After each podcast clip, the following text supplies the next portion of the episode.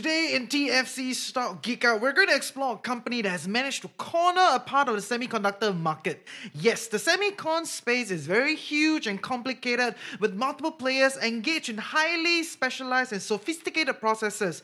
But these guys have found a stranglehold on the market, owning more than 90% of the GPU market, aka graphic processing unit, which in layman terms is the turbocharge in the computing space, enabling compute to the highest order, which is extremely important in gaming, machine learning, data centers, crypto money, and all the fancy smanchy latest stuff. Joining me today to explore this semiconductor giant will be Thomas Steele, our in-house stock and tech geek. We explored NVIDIA, exploring its supply chain, where it sits in the broader semiconductor space. What is the product used for, the base case for its near monopoly and its future growth prospects versus its risk factors, where in the future tech may move away from GPU.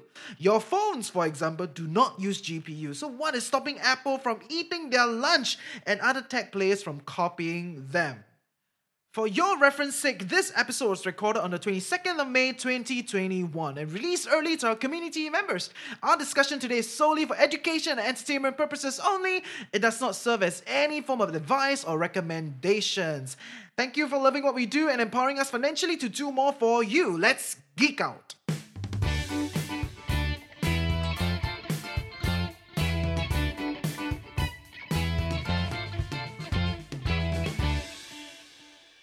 So welcome back to our TFC Stock Geek Out and following all the discussion with all these tech companies and following our daily life talking about semicons. I think Thomas has a, a, a deep desire to talk about the semicon space and there are a lot of things going on. This is a very complicated space. Are all these different companies and there's one company that is leading the way in a particular field, like in a in a in a big pack in the space where Intel used to dominate this space at the microchip level.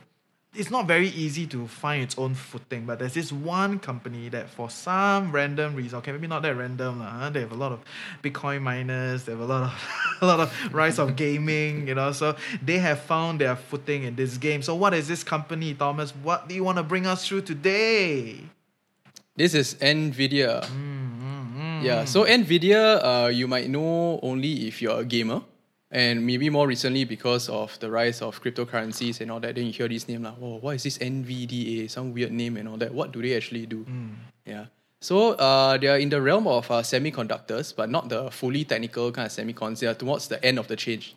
So they use whatever or most of the semicons already produce to actually make uh, these things called uh, graphical processing units, GPUs are for short. So for the gamers, these are the things that is used in your PCs right? You want to play your your Battlefield la, yes. or your World of Warcraft or something like that, right? In 4K, yes. right? You need the, the best GPUs ever. Extremely right? important. Mm, mm, mm. And these same technologies, right, actually powers a lot of the cloud compute that you see today, uh, which also is the same kind of technologies which is being used to go and mine your Bitcoin. La.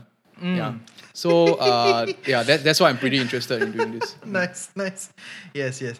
And I think for a lot of people that don't know how these work, right? I I, want to try to explain the product. Okay, essentially, in your computer screen, there are all these pixels, right? There are a lot, a lot of small little little pixels, and they are they are emitting light okay but to orchestrate all these emission where to emit at what time to emit what's the intensity you need a particular thing to orchestrate this whole thing and that is the gpu is that is that what it is mm, actually that is more of the motherboard lah. Oh, the GPU, shit. the GPU actually is the GPU is like a turbo. Mm, okay, mm. so you have let's say uh, your main engine is your CPU, mm. right? Your GPU is like a turbo attached on top of it right, which is designed for a certain kind of workload beyond a certain point. Mm. Yeah, because uh, there's just a lot of math that needs to be computed, right, in uh, gaming because of your graphics, right? A lot of, of, of these pixels and then the physics engine, all that kind of it's just crazy stuff. Mm. Uh, as well as for Bitcoin mining, as you might know. Mm. And for compute clusters, let's say there's a lot of data science uh, jobs that needs to be done. All this is just mathematical calculation at the end of the day.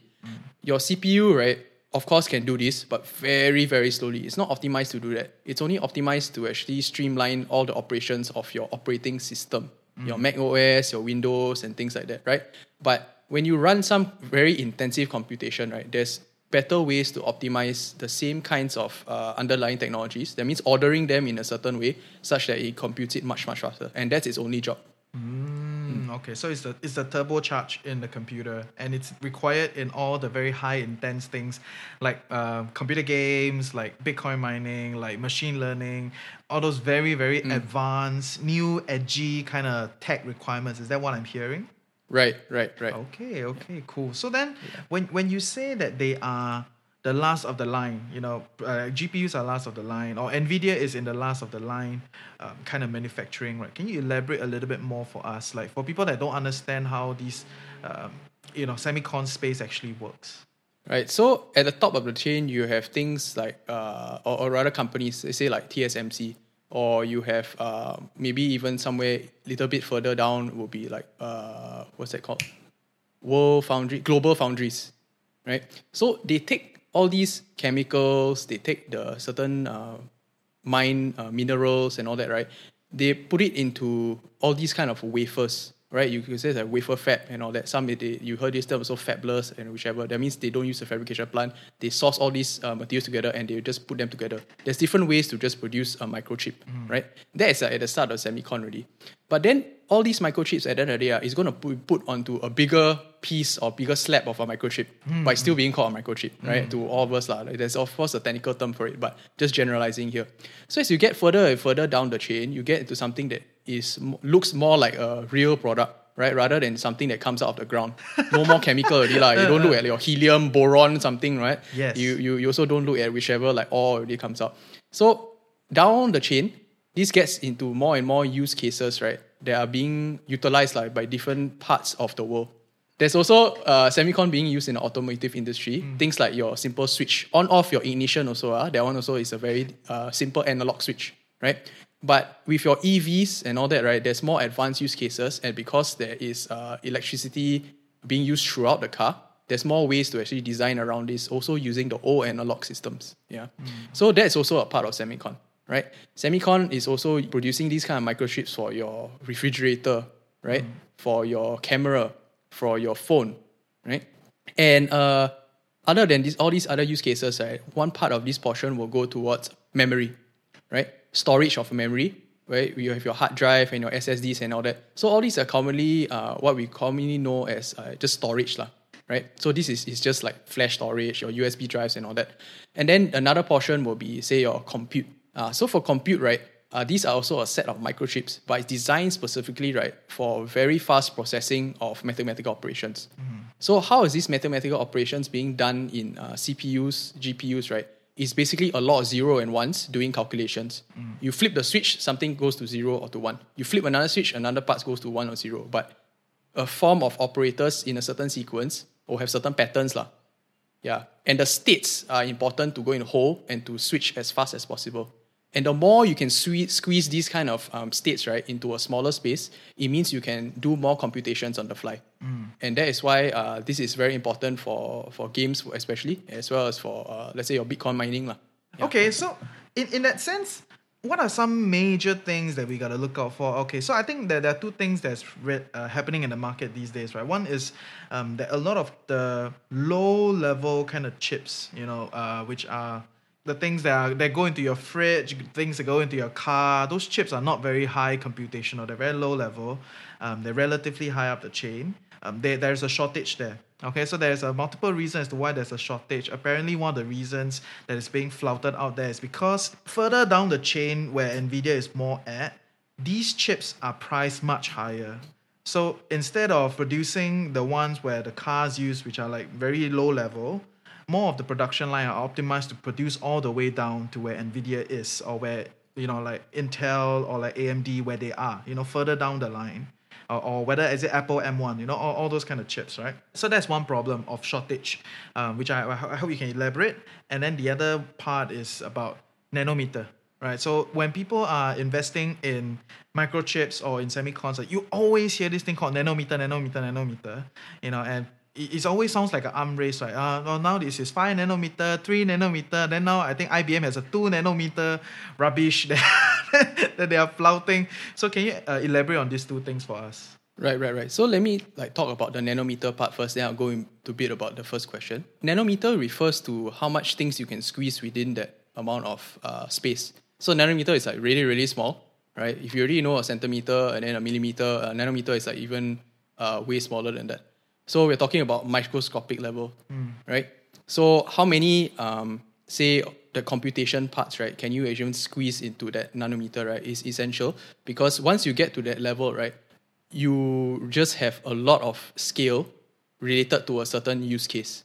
Yeah. So this is leads to the part about your first question, right? Like why is the the say like the shortage and all that kind of thing? You could is it because of price or because of other reasons and all that? It depends on the use case, right? And uh, we also need to look at the different players that's in charge of uh, producing a lot of these uh, uh, semiconductor chips for these end use cases, right? So these uh, semiconductor producers, say like TSMC, they are manufacturing the chips, right? They are doing everything possible, right? Automotive chips, they're doing like handphone chips, they're doing like microphone chips, anything you can name it, right? But all of these, right, needs to go through a certain kind of uh, flow, right? A process, right? You cannot possibly put 100% allocation, right, into just automotive like yeah lah, okay lah, EV is a boom and all that kind of stuff. Like you want to allocate all your you want to allocate your whole portfolio to EV, man. No, right? You wouldn't do that. Yes, So so so same case, same case for business. Um, they would diversify also. They would spread it across, right?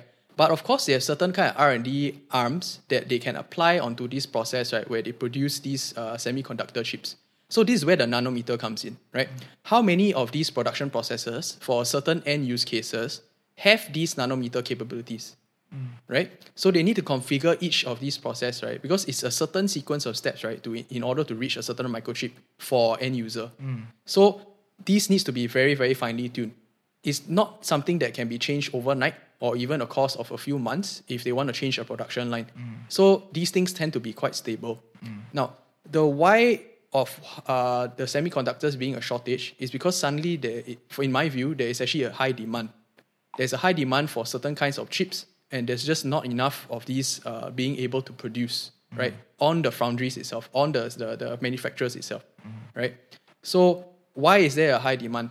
So everyone's at home in COVID and all that. They want a computer, right? They Yeah. faster buy their fridge ready, store as much uh, vegetables and fruits as possible, right? Your TV also you want to upgrade. Yeah, yeah. Everybody has multiple devices these days, right? and it's because at home, like what you said, more people are buying more, right? So, yeah, mm, mm, mm. So from the demand side, there's a pull. There's a pull from the consumer side that I want more things, produce more for me. And TSMC is like, no, I'm like fully stretched here. Like, holy crap, how am I gonna ramp up? So like, okay, okay, if you really want me to ramp up, I have to raise my prices, right? At the same time, right, supply side of these manufacturers, right, they also suddenly say, hey, our contracts were usually quite consistent, right? You only ask this amount of chemicals, you only ask this amount of minerals. Oh, you suddenly ask for so much. Ah. No, no, I'm going to raise my price. right? So it's two sides. So supply side also like, hey, not enough. There- There's, there's only so much things that we can pull from the earth. Yes. Right? And then, yeah, that's it. Limit stretch really. So it- it's on two sides. Uh. Basically, you see the prices increasing on the supply side as well as on the demand side. So it's a pull in both directions. And basically, uh, TSMC, it can be a good and bad thing. Basically, they are in max capacity already. They are still trying to actually roll out more scalable ways to actually produce these microchips, but there's a maximum to it, right? It will take definitely this long to actually uh, address these kinds of uh, new use cases as well as the existing pent up demand. Yeah. At the same time, your prices are already high. They will already uh, raise Yes. it your costs down the chain. Yep. fundamentally, what I'm hearing is that there's a very complicated supply chain. You don't really just amp up like just like oh I want to amp up then just amp up like that, right? So essentially there's a lot of high switching costs in this game, and we can talk about TSMC another day. Okay, I think there's a lot there's a lot of discussion you know in this whole compute semicon space, right? But So many players. yeah, so many players, so many guys in between, nitty gritty. I think the other day we had a live with the guys from Fyro. We're also talking about another player in this space. So there's so many things here. And so if we move down the chain towards where Nvidia lives, right, where where they are in this business of GPU, what do they actually do then in their process other than the sales portion? Like on the manufacturing line, how, help, help us get a bit of color. You know, what do they do in this in this space? Sure. So they have uh, certain R and D that they uh, they have ongoing for their certain products which they use in gaming for their uh, data centers or like certain kinds of uh, just mining workloads, uh, right? But they know specifically already how to build it. So they are just ordering components from the manufacturers that fits well with their design. Yeah, they're not actually doing the, the manufacturing. Maybe a little bit of assembling. Yeah, yeah, they're not doing the manufacturing of the chips. It's a little bit different. So when these are already, uh, uh, I would say, produced or, or configured together and assembled by NVIDIA, these are ready to go GPUs that can be used right in other end use cases. It's just before it hits the final customer already. Say like Amazon data centers, mm-hmm. right? Or it could be a retail customer or maybe a distributor, like your challenger or whichever. Like here, okay, here are the new GPUs. Please sell me the, the, the, the yeah, tell me how many people you can sell to. Mm. Mm. Or you'll be backed by by the computer computer manufacturers, right? Slot into the comms and then Right. continue to sell out. Okay, so Right. right. essentially nvidia sounds like a guy that is at the very very end of the computing supply chain right before it gets to the customer who are their customers then do they go into direct to customer or like who do they actually sell to Right. So they have different kinds of segments, right? Uh, maybe broadly we can split them into the retail as well as the uh, business. Uh. So retail wise, uh, it's just like uh, you and me. We maybe we game a lot or we like mine crypto somewhere, right? So we buy these GPUs because we don't really know how to actually configure them. We don't know how to build them ourselves also. So we have them, we put them to a computer, we say, okay, uh, this one fits our, our PC, we just buy lah. Okay, lah, can play game already, very happy. right? And that is the that is the lay person like we really look at it like that right wow it's like very No good ah. mah. yeah let's just use this ah. so that that's really how it works okay it's cool I and, like and you really see a game that you like to play, then it's like, wow, it needs these certain graphic requirements Exactly. and all that, right? Mm. My God, that irritates. Every time there's this new game that's coming out and you want to play, and then you know it's like, oh, not good enough. You gotta upgrade your hardware, and and this is exactly where the upgrade your hardware comes in, right? Right, Mm, right, right. Even your Minecraft, your Fortnite, maybe your okay. I don't know who plays Cyberpunk now, but maybe those who play Cyberpunk, uh, the, the graphics and all that are a certain level. lah. Mm, Okay, GTA for example, right? The, the the graphics will upgrade a lot. Mm. You cannot use graphics cards, say like from three years ago already. Mm, Y- Maybe you're playing on the lower setting. which is a exactly what I was lah. about to say. Yeah. but it's very But sad no choice. yes, yes, yes. Which is why gamers are so hardcore when it comes to you know uh, buying the latest hardware product. And as gaming grow as a as a tailwind, you know this will potentially grow. And we can talk about this later. Okay, okay, yes, can continue. Sure, sure, sure. Yeah, yeah. So these are your gamers. They will be one uh, segment of the customers, lah. So really, these products are, are just designed right for games, right? But the underlying technology uh, which Nvidia has assembled and uh, researched and developed, right, can also be used for compute workloads, right? So this will, will, will lead to the other segment, which is more for business, uh, let's say for B two B. So take for example AWS, right? They have a huge uh, data center. Uh, we're talk- talking about the, the storage part of it. We're talking about the compute part of it. Yes, storage right? is actually Because, very uh, cheap already today. Yeah, we can we can Yep. talk about storage Yep. another time. Yes. Yep. So so compute workloads, basically your your AI, your data science workloads, things that need to be done uh, on, on on the fly, right? Things that need to be computed on the fly, processed on the fly. Uh, say like a lot of workloads that needs computation. So AI lah, any any kind of workloads needs that, and tons and tons of gigabytes. I, I think uh, this is is uh, very very low in supply. So as much as possible, uh, AWS is just like whatever you have, give me. GCP also same thing. Azure also same thing, right? And Nvidia is like the number one uh, leading supplier, if not by market share. Also, I think it's about ninety percent. I think they Yeah, almost they- the just whole dominating market, this space. They are they are the Yeah, yeah. only the only real big boy. You know, it's it's it's not like two three corner fight. They are the big guy, and then someone else is trying to like Mm-hmm. oh come in come in like that. So they are they are the real real big guy. And and definitely we can talk about you know storage another time. But I just want to take this time to kind of let people understand a little bit about the, the kind of computing space that we're looking at. Storage is essentially your hard disk, right? What people call hard disk, where you just store your things, and that has become a commodity. A lot of people can produce, and it's very, very cheap today. And then there's the intermediary, which are like your RAMs, right? Those are like doing shorter term, mid term kind of computing level work, right? They're not as crazy as what uh, NVIDIA uh, products are in, you know, but they're doing a lot of the, the middle, you know, which is like your motherboard and your, your CPU and, and all those guys are there, right? So essentially your Intel, AMD, they're doing a lot of those things there. And NVIDIA is right at the very top, which is all your high level computing needs, where, which falls into gaming, falls into like data center, falls into mining. Is that is that how it is? Yes, yes, exactly. Ah, not bad lah. I know some things. Ah, okay, very good lah. Very good. Okay, yes, yes. But next time, like you want to play a game and you say like, oh, your you have insufficient uh, RAM requirements, right? Uh, RAM refers to your your GPU. Yeah. If not enough memory, which is uh, oftentimes in today's world, you shouldn't be the case. Like, you will always have enough uh, space. yes. Yeah. But sometimes for technical folks, right, they refer to memory as the RAM. Because it's actually memory, so random access memory. Yes, RAM yes. is random It's like access an memory. intermediary that's the part kind of that does thing. correct, correct. So that part does the the sort of mini computation also. Yes, yes, yes. Ah, not bad. Ah, I got work in a tech company before, so I kind of know a little bit. But yes, yes, cool stuff. Okay, so then, if Nvidia is already so dominant in the space, right? Like, what are some things that we got to look out for when we are looking at their business to try to understand where are they at? You know, what are the metrics? You know, to be in this business where Nvidia is in, which is in uh, GPU. Mm, I think you have to look at the different segments which they are trying to actually uh, cater to. Uh, number one, say is for gaming. lah. It's not something related exactly to their company. Uh, say like Facebook, like active users of their platform and all that, because pla- Facebook is very much a platform business, right? It's their own business. But gaming as a trend.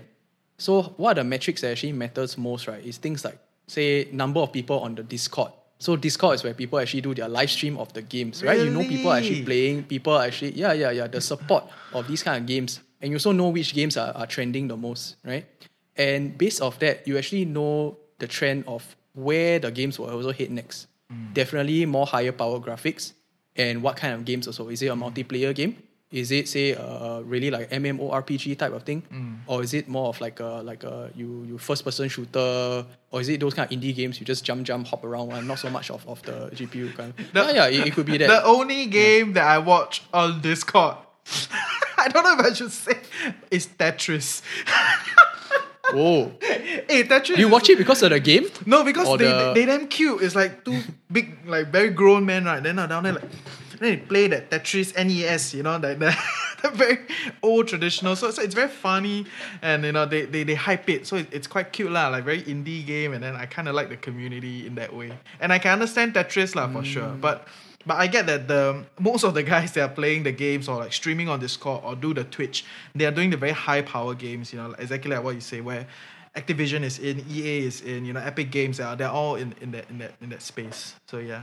Okay, but I never thought that I should look at Discord as a metrics to understand the future of where Nvidia will go to. That's interesting. Mm, because the type of game matters. Uh, we can talk about it a little bit later. Say like just just an example, right? Mobile gaming as compared to PC gaming. Uh, this is a big shift in itself already. Yeah. So you won't need a GPU on your mobile phone, right? Yeah. But you need the equivalent. Ah. So what is Nvidia actually doing about that? Yeah. We can go into that later.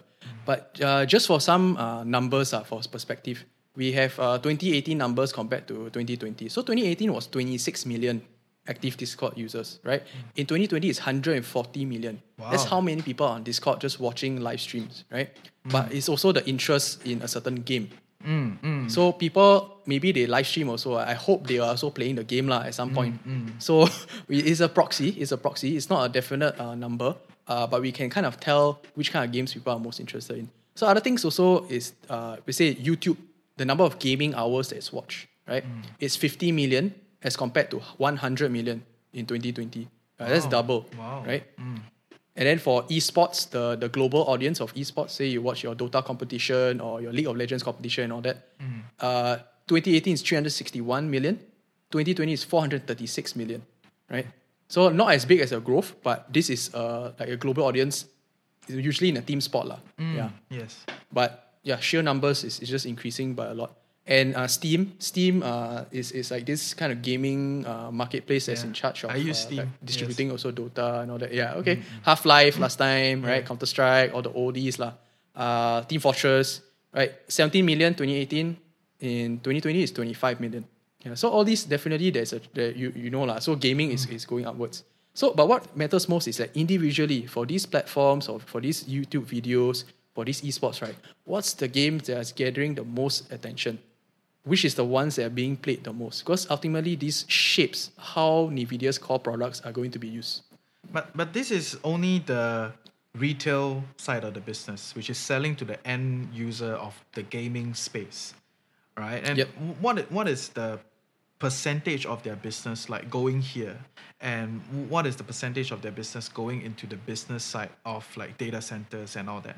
Yeah, So it's about yeah, uh, say fifty percent is in gaming, but uh, say like around fifty percent is also in data centers. The rest is is not very uh, uh, significant. But we see a lot more growth coming from data centers actually. Mm. Why, why is that so actually? So the demand for all these workloads uh, by companies. So uh, let's say the customer of AWS, Azure, or GCP, right? They want to do all their data science workloads right on the cloud, and this is something that uh, GCP, uh, all these cloud vendors, I'll just categorize them. They also have uh, trouble building up capacity, right? So all this is just a continuous thing. Anytime you have supply of these GPUs, I buy. I don't care how much I buy. Yeah. In fact, there, there's just uh, uh, not enough uh, of these uh, GPU resources also throughout the whole world, right? It's only maybe given as a free trial uh, in, in, in, Google for some time and all that. You think it's like it's a lot, right? Uh, actually, it's not. Yeah, you need a, a lot more than that. Uh, another thing is that the gaming part of it is also going to the cloud.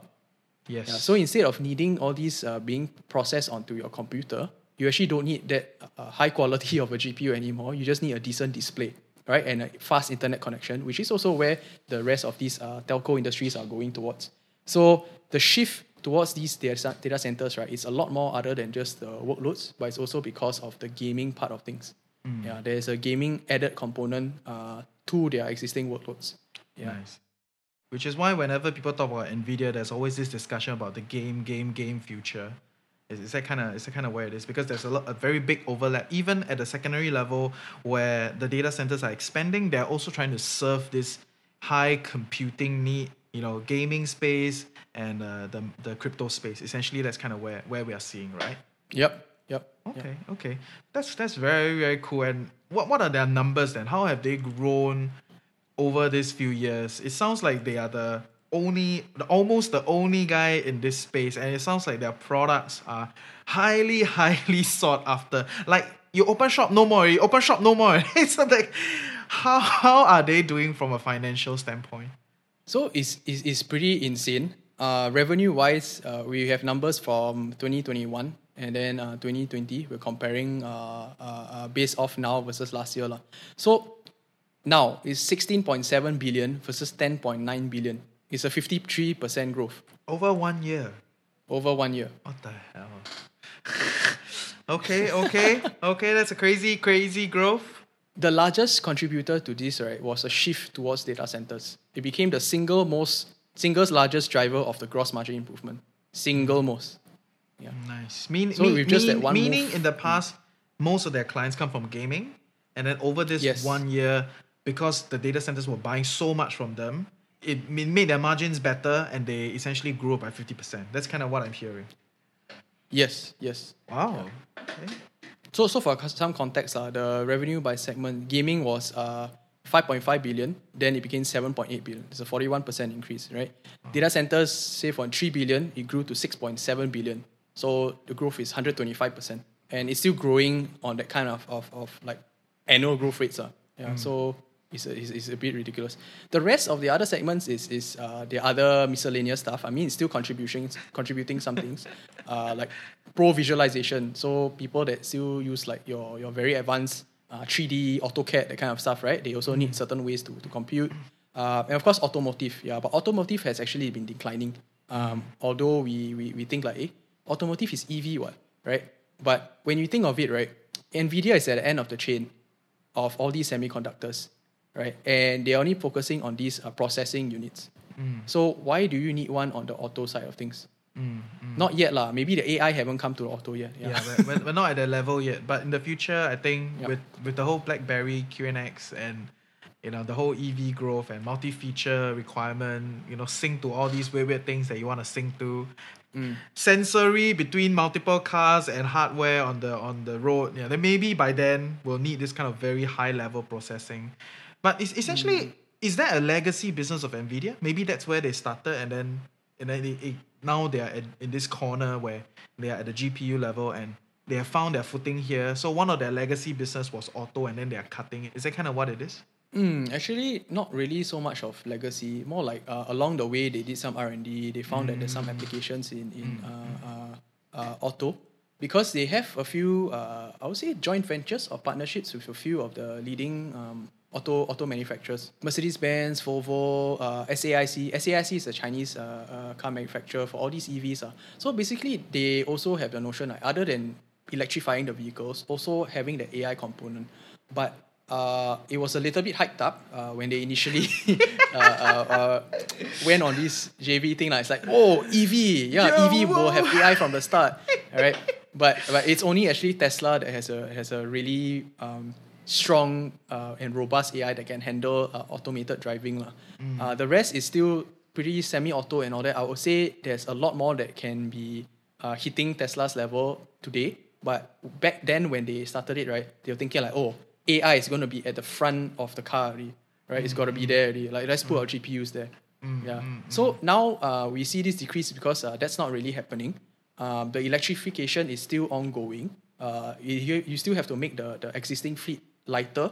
You still have to make the existing fleet um, running on more efficient batteries first before you even start to put uh, GPUs which guzzle so much energy in the first place. Yeah, for Yeah. sure.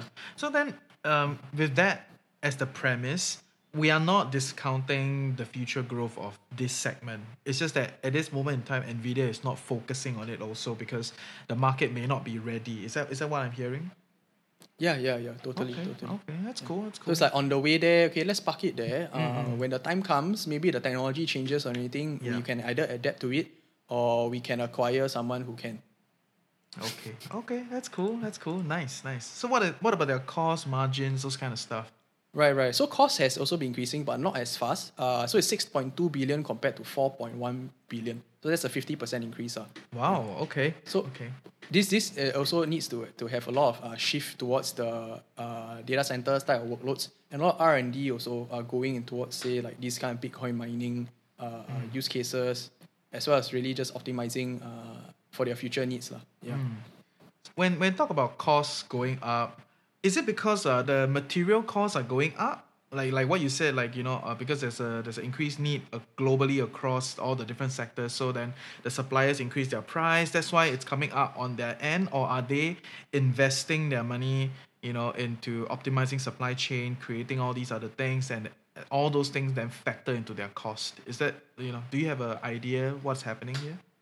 Hmm. So actually, I didn't do an analysis into the actual cost for Nvidia, but from what I read inside their filing is that actually a bulk of this was R and D related. Mm, mm, mm.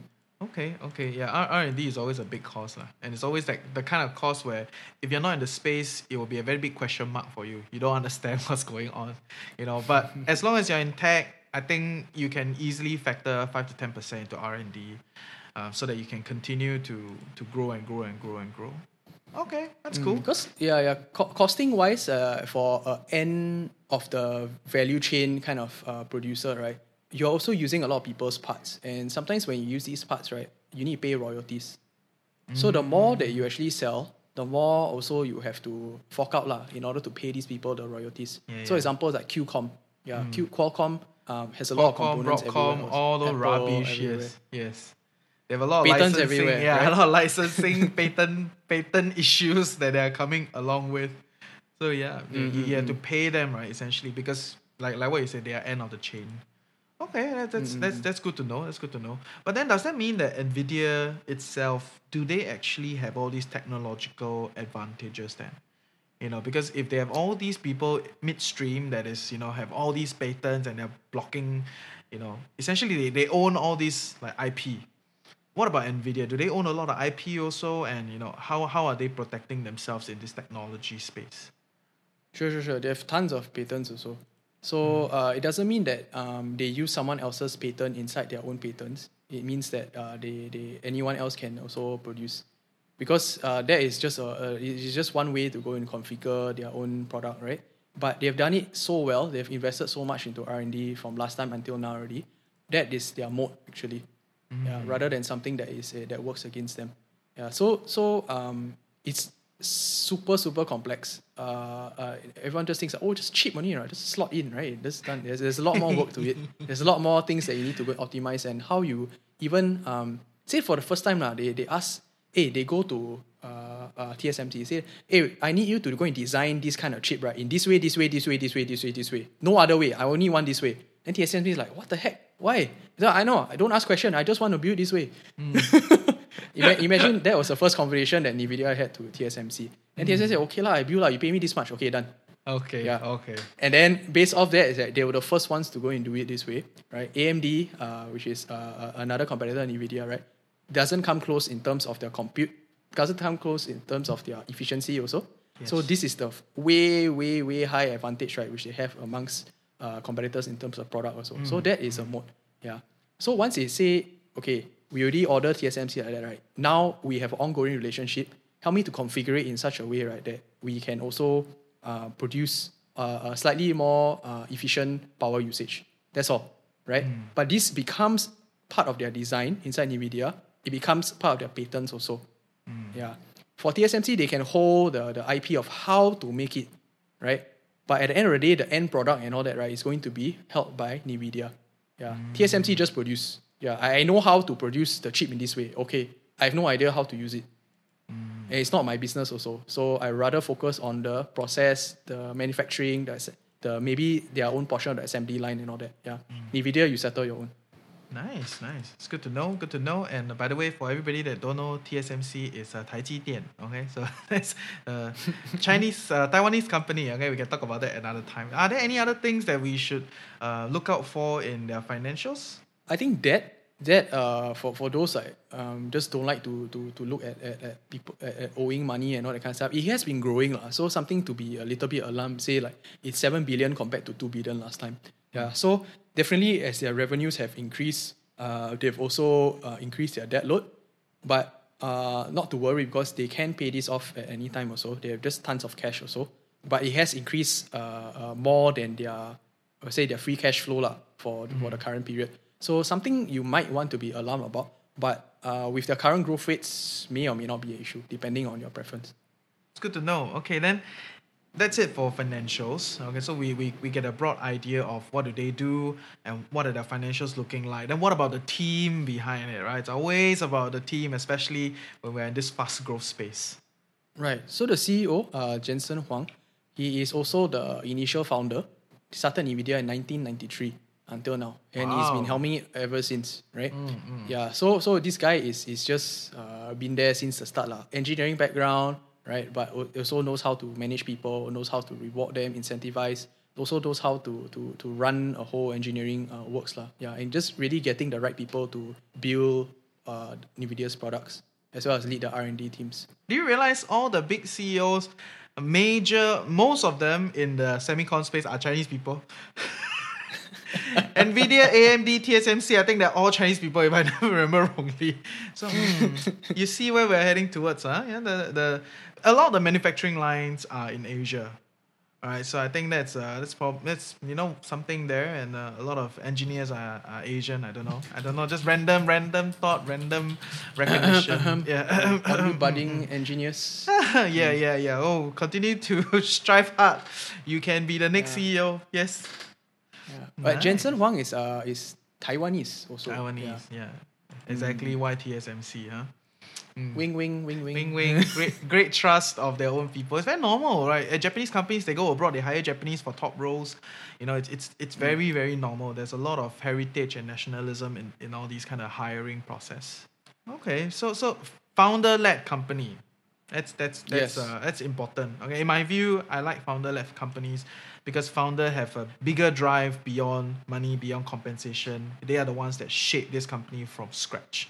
Right, that's kind of that's kind of my personal bias for founder led companies. Yes. Yeah. Twenty eight years in the company. Can you imagine that? Yeah. There must be a big Yeah. reason Well- why he continues to do that. So yeah, that's that's good to know. Mm. Mm-mm. Then uh, a NVIDIA found fellow. Uh, basically, he is also one of the co-founders, but taking in charge of the very heavy engineering and the and the tech side of things in NVIDIA. lah. So the background of uh, this person, his name is Chris Malauk.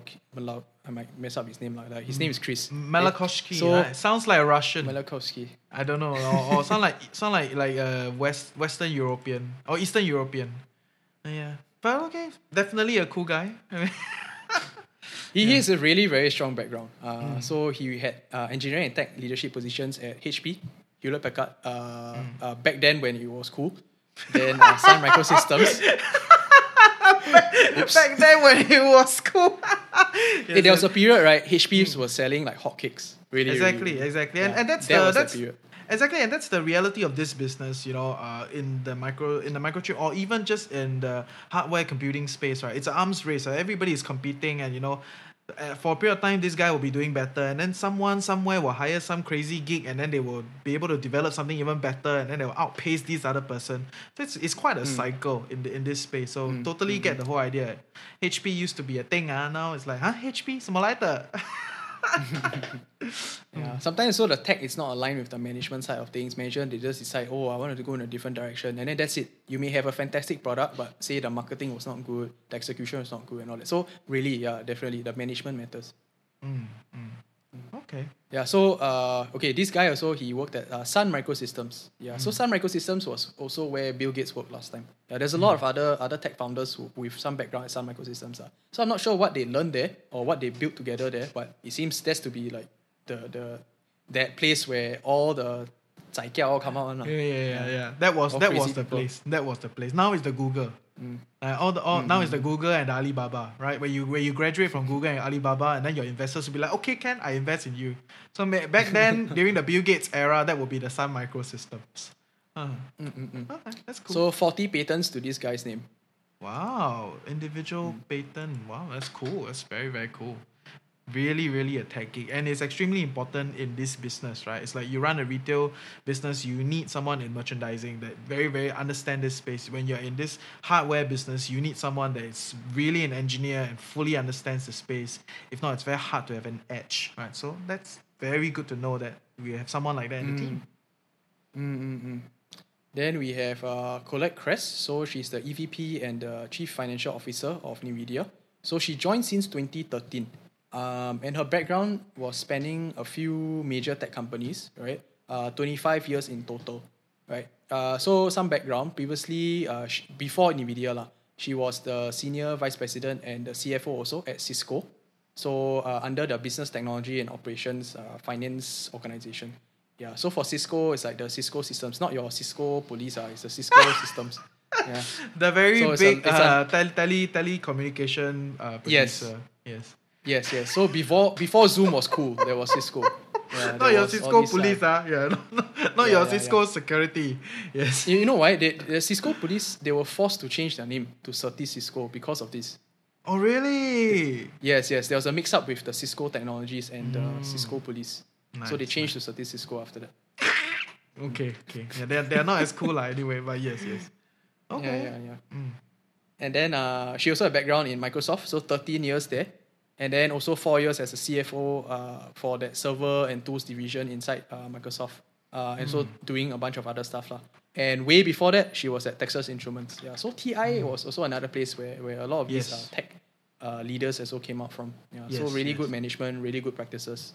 Mm, yeah, that's very good. Like all, almost all of them have very deep knowledge in this space, and they all come from previous companies where they are. All, actually, a lot of these companies, whether it's Texas Instruments, Sun Microsystem, Cisco, they are still very big players in in their game, right? They they're maybe not as big as back then because now there are like more interesting and and bigger ones coming up and or in the space already, but they're still very very um, dominant in the space of uh, semicons and all these kind of stuff. So it's, it's good to know that the team is filled with people with such experience. Yeah. Is there any other notable figures in the space in, in their management? Yeah, there's Jay Puri. He's the e- another EVP, but in charge of worldwide field operations. So worldwide field operations is basically your global sales and regional marketing. Important. Yeah, so other, yeah, make other than it's ah, like oh. Nvidia tech company, you have someone that's really Yeah. marketing all these Yes, products, right? yes, yes. Yeah. So he joined in 2005. So that's some time ago. It's not someone that just stay here. Oh, I market already, then I I out, right? Mm. He's been there since uh, for quite some time already. So 16 years. Prior, he, uh, it was 22 years at Sun Microsystem. 22 years. Yeah, Dude, it's, it's maybe some of the viewers' uh, lifetime already, right? That's his yeah. career at Sun Microsystems before he joined NVIDIA. Yeah. Crazy, crazy. So he did sales marketing there, general management also. Yeah. Then he held uh, several roles before that uh, at marketing, management consulting, product development positions at uh, HP, Booz and Allen, and also Texas Instruments. Nice, nice. I can see where they're hiring. ah. I can see where they're hiring. But uh, Alumni lah. Yeah, all the alumni. But it's important. I think uh, a lot of people that are not in this space, they don't understand the importance of even for a salesperson to be in this ecosystem because in this ecosystem where um, a lot of your sales processes are extremely uh, centralized. You know, there are very big distributor chains. You know, in this space, it's not a it's not a direct to customer one to one sales kind of thing. There are a lot of distributors in this ecosystem where they sell to their local merchandisers, local distributors, or you know, there's a lot of uh, big buyers in this space. So if you are not in this space, you don't have the relationship. You you have not cultivated this whole process. You know, it's it's um it's something to to look out for lah. So I I think it, it's great that they have someone that's done on all these years of sales in the space of semicons and of course it's not always the same. You know, like from memory to processing to GPU to all these different different things that they sell. But as long as you're in the space, your connections can be pivoted along. Uh, so I think that's that's extremely important. It's good to know. Right, right, right. I mean, I mean, the list goes on, man. Yeah, this is mm. just a running list of, of just very like world class talent, just world class talent. Cool, cool, interesting. Mm. Good to know that the company is hiring from all the alumni. Ah, all the alumni is important. So then, given mm. given such a team and and where they are at, right? How do you see the business going forward? Like, do they have very strong moats? You know, because they are dominant in this space, but can they continue to be dominant? I think that's also a very important question. Yeah, I think they're quite secure f- until the midterm. Long term, I'm still a little bit unsure. Okay, so here's some reason why. lah. For data center, it's quite secure. lah. So it's 97% market share of the data, se- data center GPU computing, right? And all these resources are is being used by the Fortune 100 companies. Fortune 100 companies, right, are not going to go away anytime soon, mm. right? Uh, and 97% market share is, is also very, very high lah, for data centers. They are also not going to phase out so much of that compute resource right, so quickly. Right? As much as possible, uh, if it's reliable, it stays there. And then they will only upgrade it when the time calls for it. Yeah. But there are cheaper ways to actually expand their skill rather than just buying more uh, uh, land and all that kind of stuff. It's by actually working with the same supplier and making sure that they R&D to optimize it, then just swap out. So uh, it's the point where the market follows what NVIDIA proposes right now. Mm. Yeah, so they do have that kind of influence. Yeah, and because the products are also very, very high quality, you mm. don't see AMD being heard much, right? Being used in data centers. Unless it's, it's, it's some really chapalang one, lah, but you wouldn't want to use it, right? Mm. So only the three big names are in, in cloud today. It's basically your Azure, your AWS, your GCP, right? Anything other than that, then you, you think already, okay, lah, second tier, cheaper, but I'm not so sure about the quality or consistency, the data security, and all that kind of stuff also. Yes, yes. Okay, that, that's that's that's interesting. That's good to know. It's um, how are they planning to scale their business then? Is it just about like because okay, what what I'm hearing here is they are already capping their supply. That means they're maxing out their supply already, right? So, are they gonna be investing more, you know, in in supply chain to to be able to produce more? Or are they going to be raising their prices or is there some light as to how are they going to scale continue to scale their business Right, right. I think it's to do with more of uh, how they are they addressing the shifts in the trends. So earlier on, we talked about uh, gaming, right, moving to the cloud. That's one, and another is that the AI is being needed to be run on the device itself rather than in the cloud, right? And we also this is a little bit inverse, right? Gaming is going to the cloud. AI in some use cases is going to the uh, to the device level itself.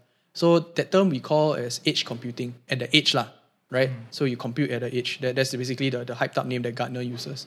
Okay, so with this edge computing, right, and gaming going to the cloud, that's like the inverse of what uh, their current GPUs for gaming or for the automotive side is actually doing, right? Hmm. But for hmm. now, we still see the gaming is uh, being in high demand, right? People are still playing PC games and all that, but we don't know for how long.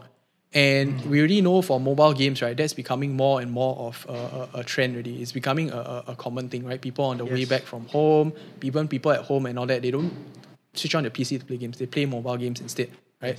And these mobile games also, they either need the AI on the device itself or the graphics and the AI can be on the cloud itself. Yes. In either case, right, NVIDIA doesn't address that well yet. If it's in the cloud, probably, but it's quite indirectly because it goes through your, your cloud vendors, your cloud providers, right? It's not uh, NVIDIA themselves. So it's not something that they can exactly bank on, right? But they know that they are the, the key supplier lah, for these data centers. So fine. Yeah. But what if lah? What if? Right? Yeah. So just Because playing the- a because, bit of uh, yeah, mm. because the big three game developers, uh, EA, Activision, and Take Two, you know, uh, other than the Chinese market, these are the big three game developers. They are all going mobile. They all have some sort of division, you know, that is focusing on mobile, and you see their mobile game division um, putting more capital in, developing more franchises in the mobile game space. So if you want to talk about information, they probably got the most information out there in terms of like where is consumption coming from, what is the future of gaming, and their activity will also shape the game space, right? So exactly like what you said, maybe you know they like Nvidia is doing very well now because a lot of there's still a lot of high computing need in the PC game space or the console game space, which requires a lot of these kind of high computing uh, requirements. But if let's say gaming, because it's such a big business in Nvidia, if it shifts more and more over time towards mobile, lesser and lesser people using big consoles, then maybe you know they gotta they definitely have to keep up with this, and it will affect their core business. Right, right, right. And you need a GPU of a certain size also because where it's supposed to fit in these edge computing uh, cases or even on your mobile phone. Okay, like, like, can you imagine on your on your phone and then you just slot a huge GPU? No way, right? That's not going to work. It's got to be small. It's got to be really, really small. Yes, yes. And something that is, is efficient also, so it doesn't heat up so fast. Then your hand doesn't get burned and your battery doesn't get uh, uh, used up so quickly. So all this is the same kind of needs, right? For auto, for your edge devices, or even for IoT. So IoT is Internet of Things, your sensors and all that. Your AI is going to go onto the sensor itself already. Yeah. So how does NVIDIA actually address this then? Right? So uh, biggest way or they can address it one shot is acquisition. So you might have heard of uh, uh, NVIDIA uh, trying to acquire uh, ARM, ARM. Yeah. So what is ARM ARM? is big, big, big. So ARM is, is basically the um, it's like a processor, right? So if you compare that to say Intel, right? Intel, you say like you always hear this slogan Intel Inside because that's your processor, right? On your motherboard inside your PC, powering everything.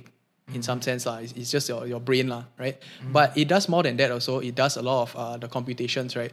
And for ARM specifically, is their architecture. They did it so well, right? That uh, even uh, Apple's uh, the, the new chip. version of the Mac Yes. that, come, that comes out, yes, the M1 chips, right, is based off that architecture, and uh, they're just moving off Intel altogether. So Mm. Apple's not going to pay royalties to Intel. Uh, Apple's just going to say like, okay, we're just going to use the ARM architecture. We're just going to build it ourselves uh, for less cost and all that. Now, if Nvidia really gets the acquisition right, without all these antitrust uh, lawsuits going ongoing, if, if, if they manage to pass it, lah, okay, Mm.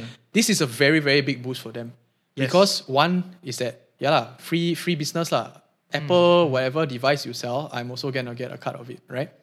But, but the second part of it is that for ARM's architecture, right? If you think about it, when it's being used inside the M1 chip, it's being used in very small devices already. It's not just in your Mac or your MacBooks, it's also in your iPhones, right? And in that form factor already, it can actually power games very well with such a very it's with such a good uh, efficiency to energy ratio lah, and the heat disbursement also is, is just phenomenal. Yeah, there's a lot of YouTube videos on it you can go watch, but uh, everyone is like shocked, like what the heck? Like this thing doesn't even have a fan, and it can power my game. Like I'm so shocked. Yeah. So ARM is ima- amazing.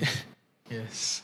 it's, it's crazy stuff. It's really, really big technological breakthrough. lah. So, so if NVIDIA is able to get their computing portion, right, over into ARM's architecture, that is phenomenal, right? Then it solves their problems like just one shot already. Yeah. But of course, this takes R&D time. This also means that the acquisition needs to come through first.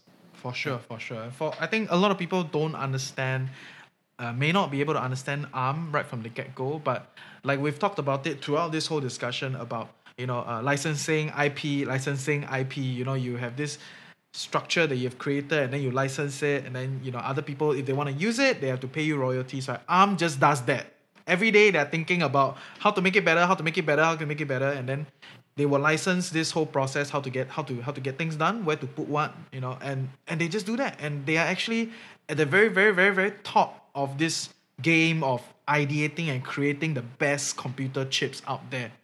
Right so they don't own the manufacturing line they don't produce. They just think of how to do it. And then they license to whoever they want to produce.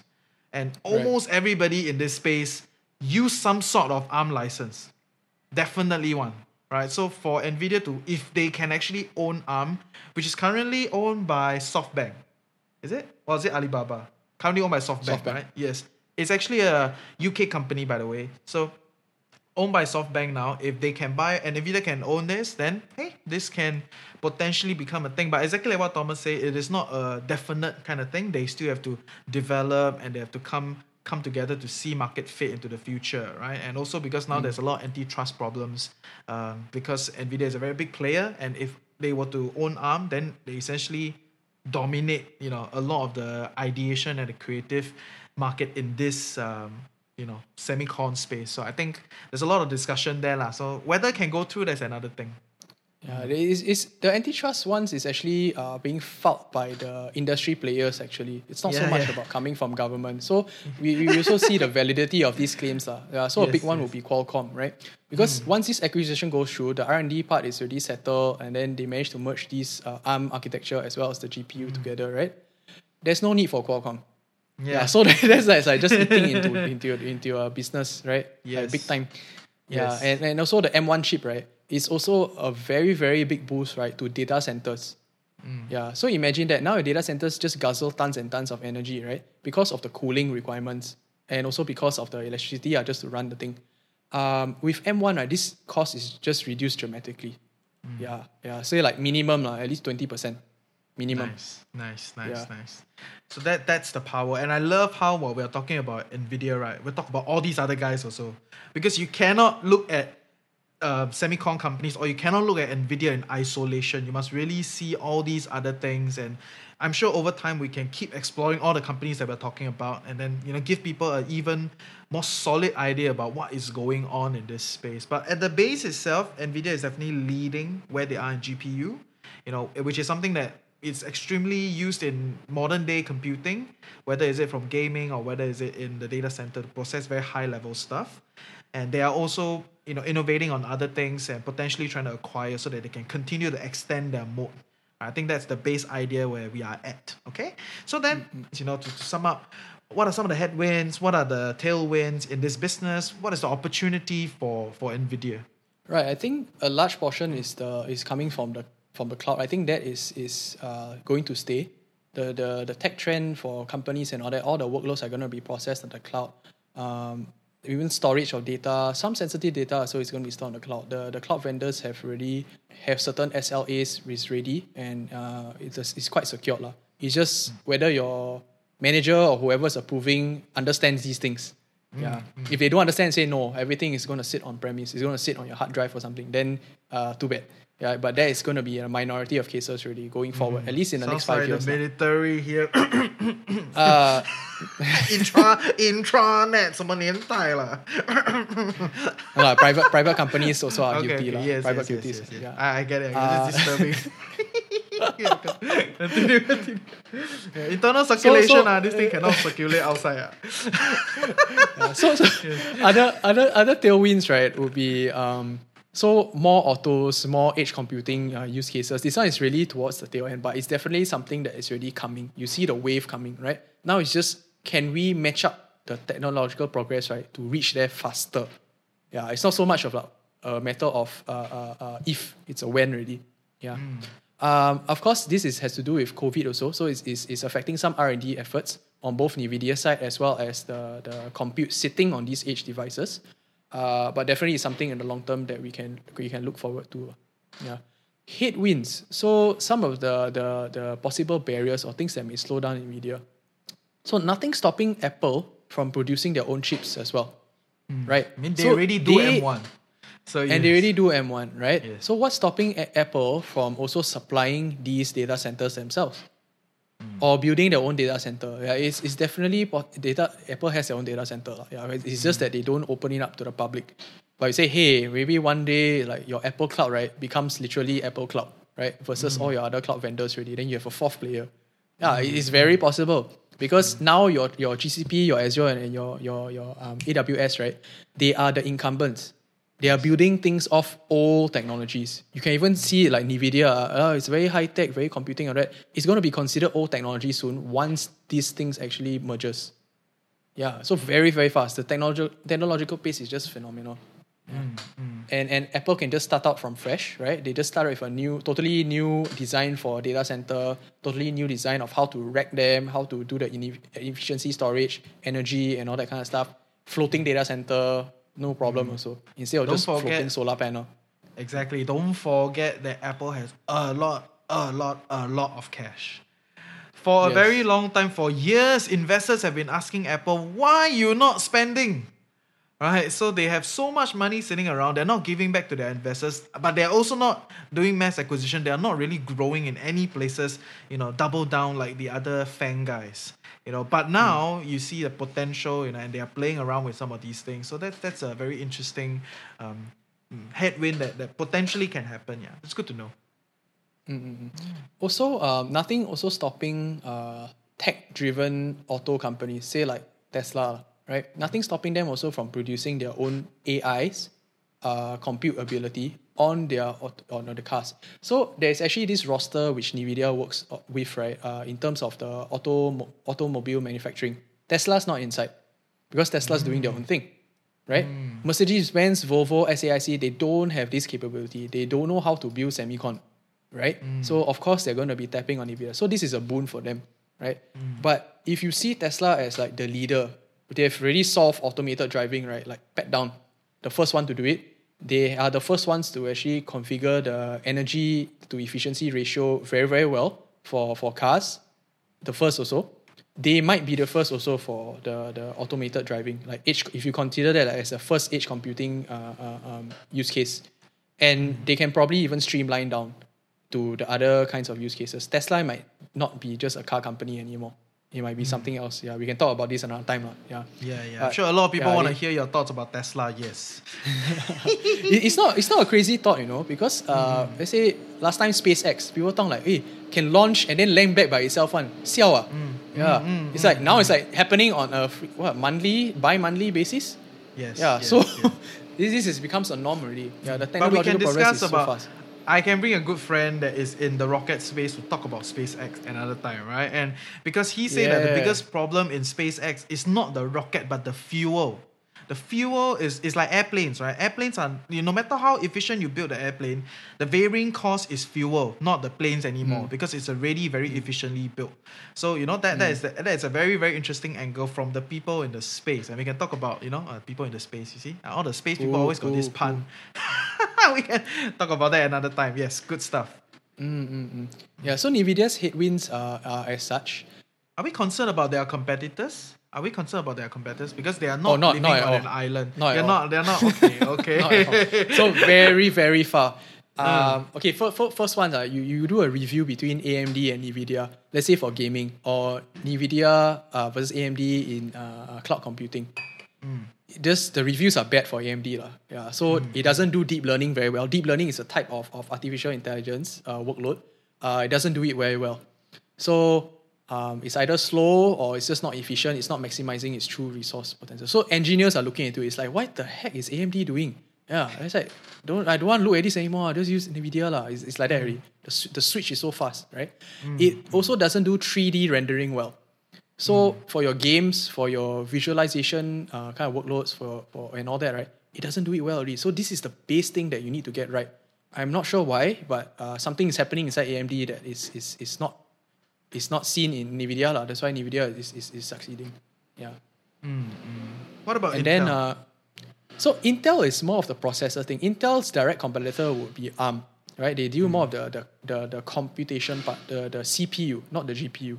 Um, they are sort of an indirect competitor now because uh, let's say we are extrapolating lah, that uh, NVIDIA does acquire uh, Intel. Well, Intel is going to be blown out of the water. Like, it- it- it's just it's just a matter of, of time only. It's, it's not a, a, a, again, it's not a if.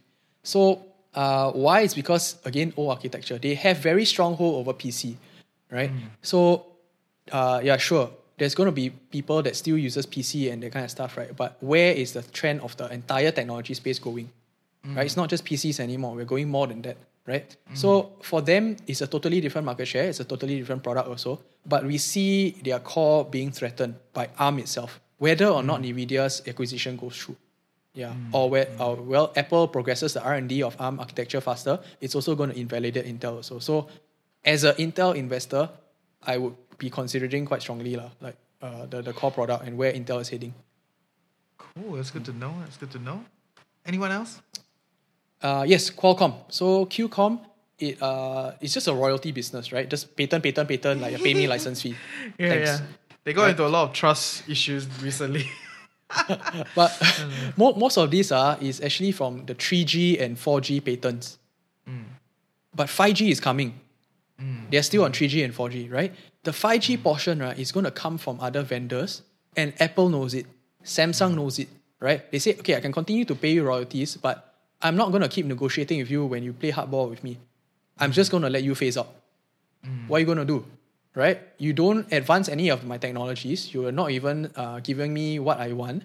Eh, okay lah, you charge me whichever, then I treat you like that lor. So it's again, it's really a relationship thing lah, right? Yes. You cannot just sit there and do nothing, and then just enjoy all the profits all the time, and then you really have no contribution value to the, the entire industry, right? So, uh, Apple, Samsung, Xiaomi, they contribute at least three quarters of the revenue, right, to Qualcomm, and it's just from the 3G and the 4G patents. So once 5G kicks in, right, and this has again nothing to do with Nvidia, uh, but just for this company, lah, uh, that one quarter that's left is going to be part of that compute. It's going to be part of the efficiency architecture of uh, what ARM can actually provide to NVIDIA. But whether or not NVIDIA's acquisition goes through, ARM's architecture right will still progress because of Apple. So Qualcomm's also is being threatened. Yeah. Nice, nice. That- That's that's good to know. And in this space, okay, I, I think you you've shared a lot, but I, I want to sum up. You know, um, in this space of uh, high high level computing devices, right? Every single CEO will come out and tell you they want to do the next big thing. Okay, every single CEO, uh, every investor day, they will come out and tell you there's this new big thing that they want to do, this new big thing that they want to do, but are they really doing it? That is the big question, right? So they can promise you the world, but are they really making it happen? Because by now, after this one discussion only, you should be able to see that it is not a simple thing to just like, oh, just start another thing you know not not so easy to just open another product not so easy to just open another supply chain you know not so easy to just stay with the market or catch up with the market right? So it's a very complicated and intricate space and we can over time talk about all these other things but don't be fooled by all these CEOs that will come out and tell you oh I got a plan. Everybody tell you they got a plan right? so mm-hmm, mm-hmm. look at whether their products are working look at whether there's market adoption and then from there you can kind of filter and decide what which company actually fits your investment palette and which management actually works for you Cool. Any other Well things you want to well add? said. No man, well said. Okay, great. Thank you. Yeah. That's all for today. I hope you guys learned some good stuff and let's keep chugging along. Take care, guys. awesome Bye. stuff, Reggie. Bye bye. Hey Coconut, so I hope you learned something useful today and definitely recognize that investing is a personal decision. We're not giving you any recommendations here, but always happy to geek out with you about different interesting companies and trends for the future. This series has a lot more depth and terms, so if you have any questions for us, do join our community Telegram group or DM us on our socials. Link is in the description. If you love us and want to help us grow, definitely share the podcast with your friends and on your socials. And to stay tuned with what is happening in the markets and in the TFC network, do sign up for our weekly newsletter at thefinancialcoconut.com. With that, I hope you have a great day ahead and may you improve to become a confident, insightful, and disciplined investor, ultimately creating the life you love while managing your finances well. See ya next week.